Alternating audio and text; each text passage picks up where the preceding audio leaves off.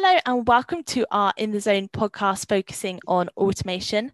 I'm delighted to be joined by Jason Evans, a scientist at Q Squared Solutions, who will discuss his experience of transitioning to automated platforms and the increase in throughput that can be achieved when using automated assays. So, firstly, Jason, do you suggest that a lab goes full in on automation or transitions to automation over time?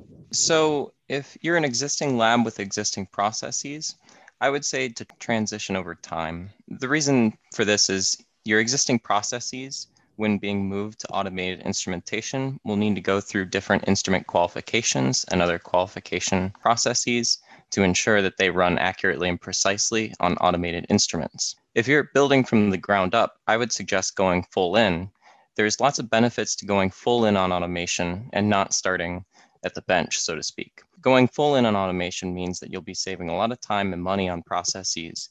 You'll be able to move your work forward more quickly, and you won't need to go back and adapt old assays to automated instrumentation. And thinking about assay transition, when do you take an assay from the bench to an automated platform? Generally, once a method is developed, one of our LCMS methods, for example, when that method goes into method validation, we will take it from the bench to the automated workstations.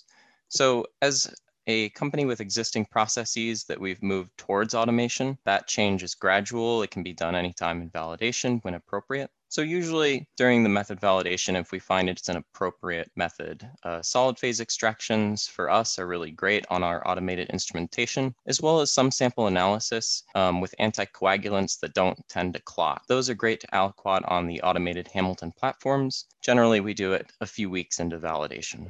And now, if we focus on how to monitor errors, how do you monitor pipetting errors, for example, clog tips or empty samples? I think this is one of the most frustrating items going from the bench to automated instrumentation because as a wet lab scientist who's often working at the bench, I know that monitoring your pipette for clogs, watching the tips, making sure you don't get any boogers as we call them in the wet lab is really crucial and again very frustrating. Sometimes you have to hunt around in your sample tube to get a good aliquot. With automated instrumentation, especially the Hamilton instruments, though, they have a number of features that can prevent clots and also identify if they happen. So they have basic clot detection, for example, and that's a basic form of pressure monitoring in the pipetting chamber. What we like to use, though, is called total aspiration and dispense monitoring, also abbreviated as TADM. So TADM monitors the pressure in the pipetting chamber as the Hamilton pipettes aspirate and dispense. And so you can see the pressure curve as it aspirates sample, and then you can see the pressure curve as it dispenses sample. And if you have any outliers or any pressure that is out of tolerance, the system will then flag that for you and let you know you have a clogged tip.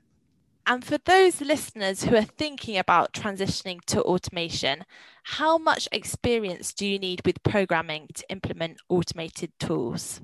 Coming into my wet lab approximately three years ago, I didn't have any experience in programming or using automated pipetting tools. Today, I think it's a really exciting time to be in the industry because not only are these technologies becoming much better focused and much more user friendly and much more streamlined, but they're also much more accessible and prices are generally coming down. As far as experience working with basic liquid handlers, I would say you need a couple months of experience in programming, specifically with Hamilton instruments, maybe a few months programming in Venus, which is the programming language that Hamilton stars and starlets generally use. With a couple months of experience, you can then program most basic methods that your lab would need. And then for a lot of newer liquid handlers, especially the nanoliter droplet liquid handlers like the Formulatrix Mantis and the Tecan D300E. These are quite easy to program and have excellent audit trails. For a lot of the newer technologies that are coming out, typically you only need a few days of experience in order to program these. For taking an entire assay, though, especially complex bioanalytical assays like we see at our wet lab,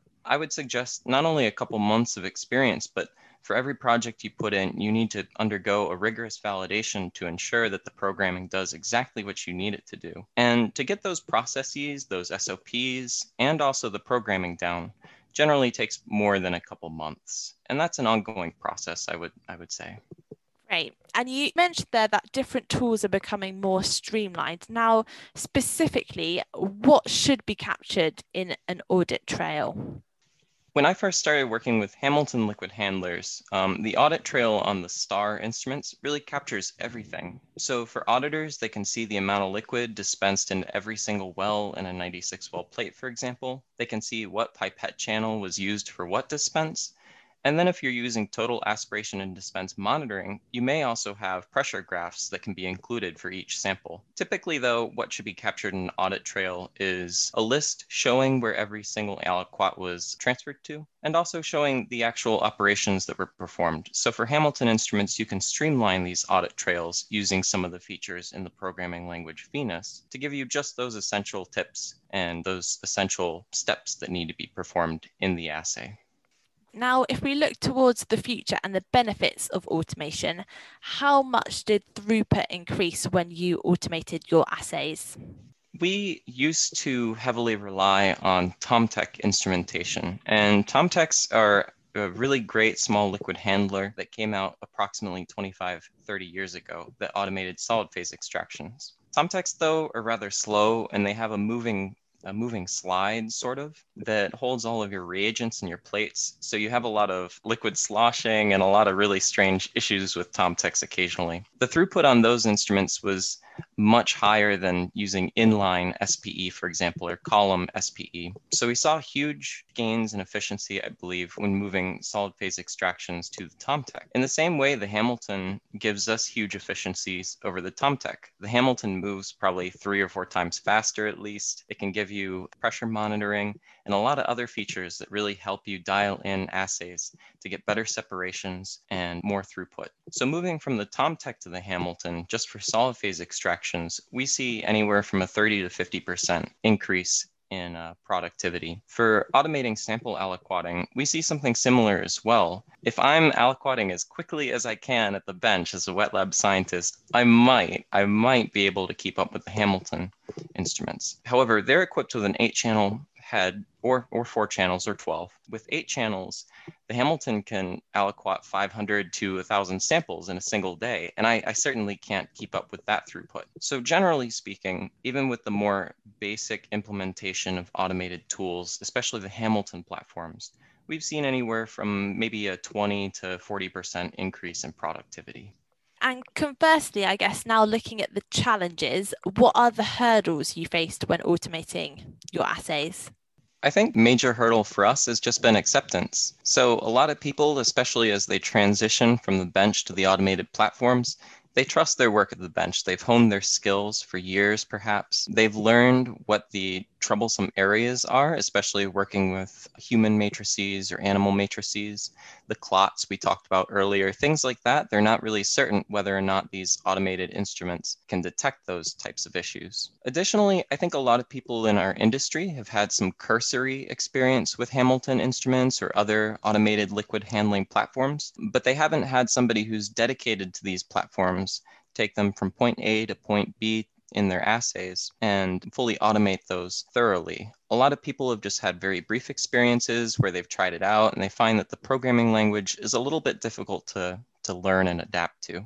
In the same vein, the learning curve for these instruments can be a little long, and I think it's becoming a lot better in our industry. A lot of the new tools that are coming out, they have great audit trails. They're very easy to program. Hamilton for example, is coming out with new platforms that are much easier to assess your needs and then actually execute assays. But the learning curve for a lot of the slightly older platforms is perhaps a few months to understand the programming, and then a few months as well to implement operating procedures and all the safeguards around the handling of those instruments. Another hurdle, too, is just using the new capabilities that these instruments are bringing. So, Hamilton, for example, has released the MagPip, and the MagPip can dispense nanoliter volumes. And a lot of other tools like the Formulatrix Mantis can dispense nanoliter volumes as well. And understanding how to implement those smaller volumes into your assays and get more bang for your buck and better miniaturize things, it, it's actually quite a process just to figure out how to put those into action. Another thing that we're seeing too is microsampling. And a lot of microsampling techniques like Neoteryx VAMS tips you can automate on Hamilton instruments just understanding how those fit into your processes and getting together some standard operating procedures around how you'll handle those instances, that can take some time and some understanding from your bench scientists. Lastly, I'd say figuring out where automated instrumentation fits into your organizational strategy.